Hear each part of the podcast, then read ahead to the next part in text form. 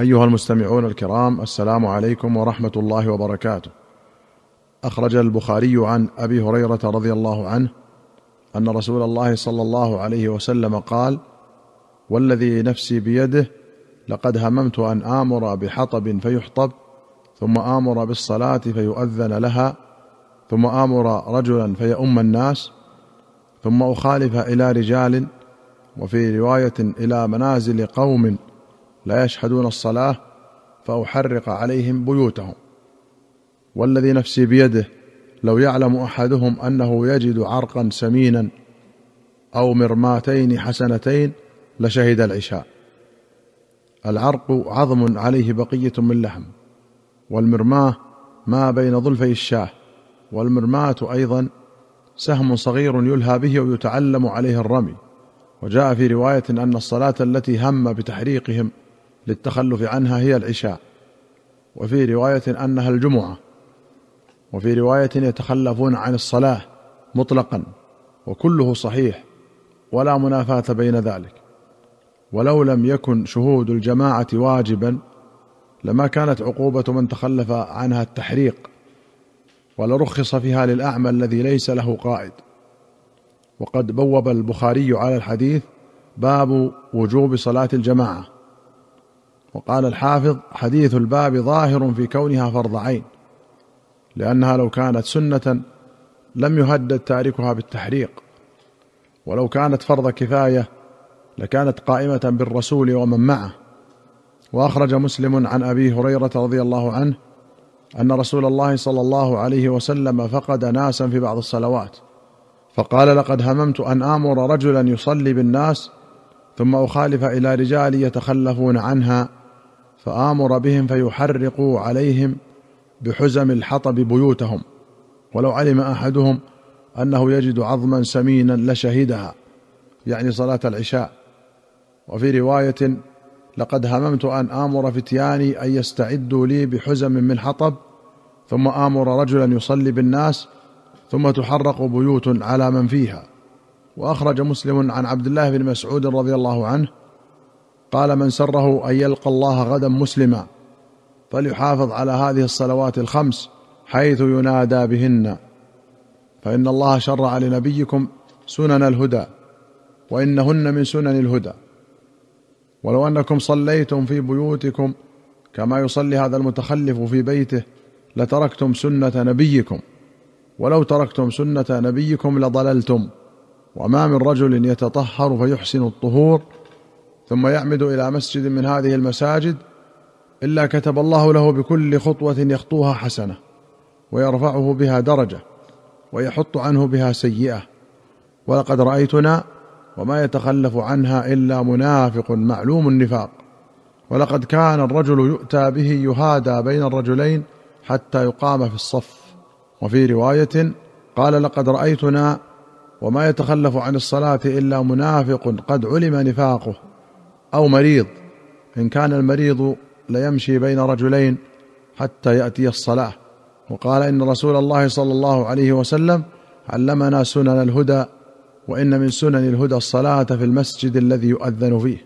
قوله يهادى بين رجلين ان يمشي متكئا عليهما فهو يتمايل من ضعفه. وكل من فعل ذلك بأحد فهو يهاديه. باب تسوية الصفوف. أخرج البخاري ومسلم عن أنس رضي الله عنه أن النبي صلى الله عليه وسلم قال سووا صفوفكم فإن تسوية الصف من تمام الصلاة. وفي رواية أتموا الصفوف فإني أراكم من وراء ظهري. وللبخاري قال أقيمت الصلاة فأقبل علينا رسول الله صلى الله عليه وسلم بوجهه فقال أقيموا صفوفكم وتراصوا فإني أراكم من وراء ظهري. قال وكان أحدنا يلزق منكبه بمنكب صاحبه وقدمه بقدمه.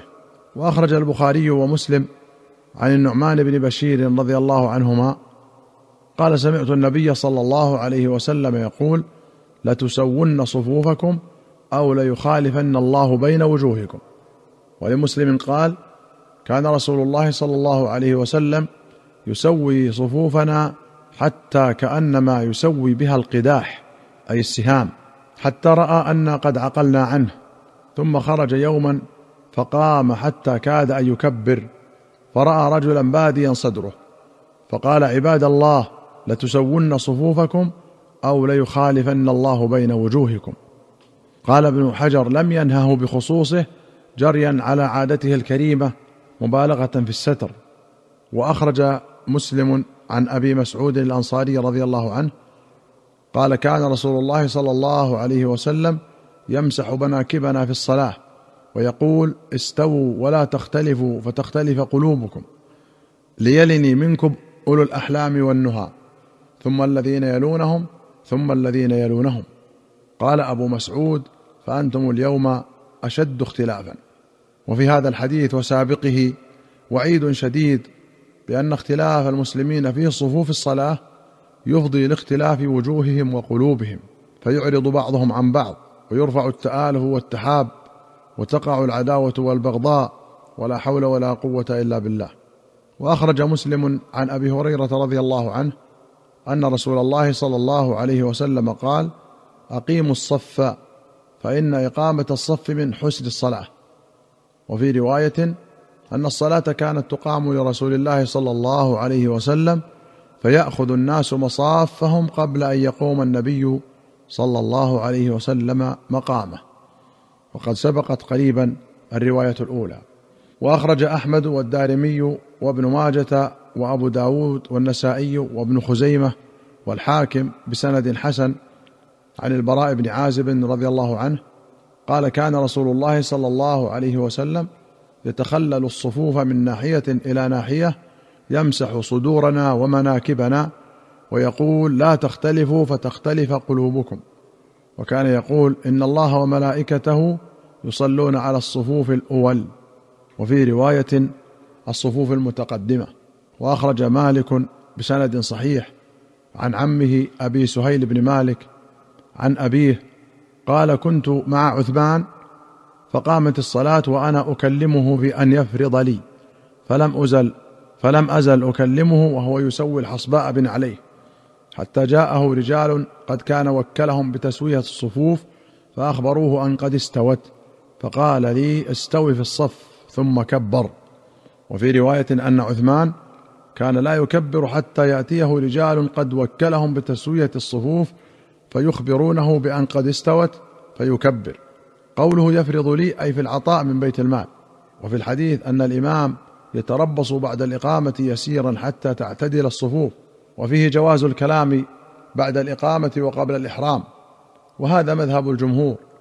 وحجتهم حديث أنس قال أقيمت الصلاة ورجل يناجي النبي صلى الله عليه وسلم فلم يزل يناجيه حتى نام أصحابه. وقد سبق في باب أسباب الوضوء ونواقضه. وأخرج مسلم عن جابر بن سمرة رضي الله عنه قال خرج علينا رسول الله صلى الله عليه وسلم فقال ألا تصفون كما تصف الملائكة عند ربهم؟ قلنا وكيف تصف الملائكة عند ربهم؟ قال يتمون الصفوف المقدمة ويتراصون في الصف. وأخرج أبو داود وابن حبان والبيهقي في السنن والبغوي بسند صحيح عن أنس رضي الله عنه أن رسول الله صلى الله عليه وسلم قال رصوا صفوفكم وقاربوا بينها وحاذوا بالاعناق وفي روايه بالاكتاف فوالذي نفسي بيده اني لارى الشياطين تدخل من خلل الصف كانها الحذف وفي روايه كان اذا قام إلى الصلاه اخذ بيمينه ثم التفت فقال اعتدلوا سووا صفوفكم.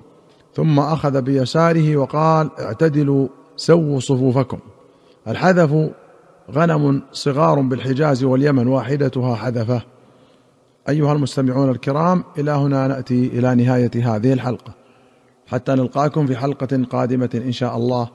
نستودعكم الله. والسلام عليكم ورحمة الله وبركاته.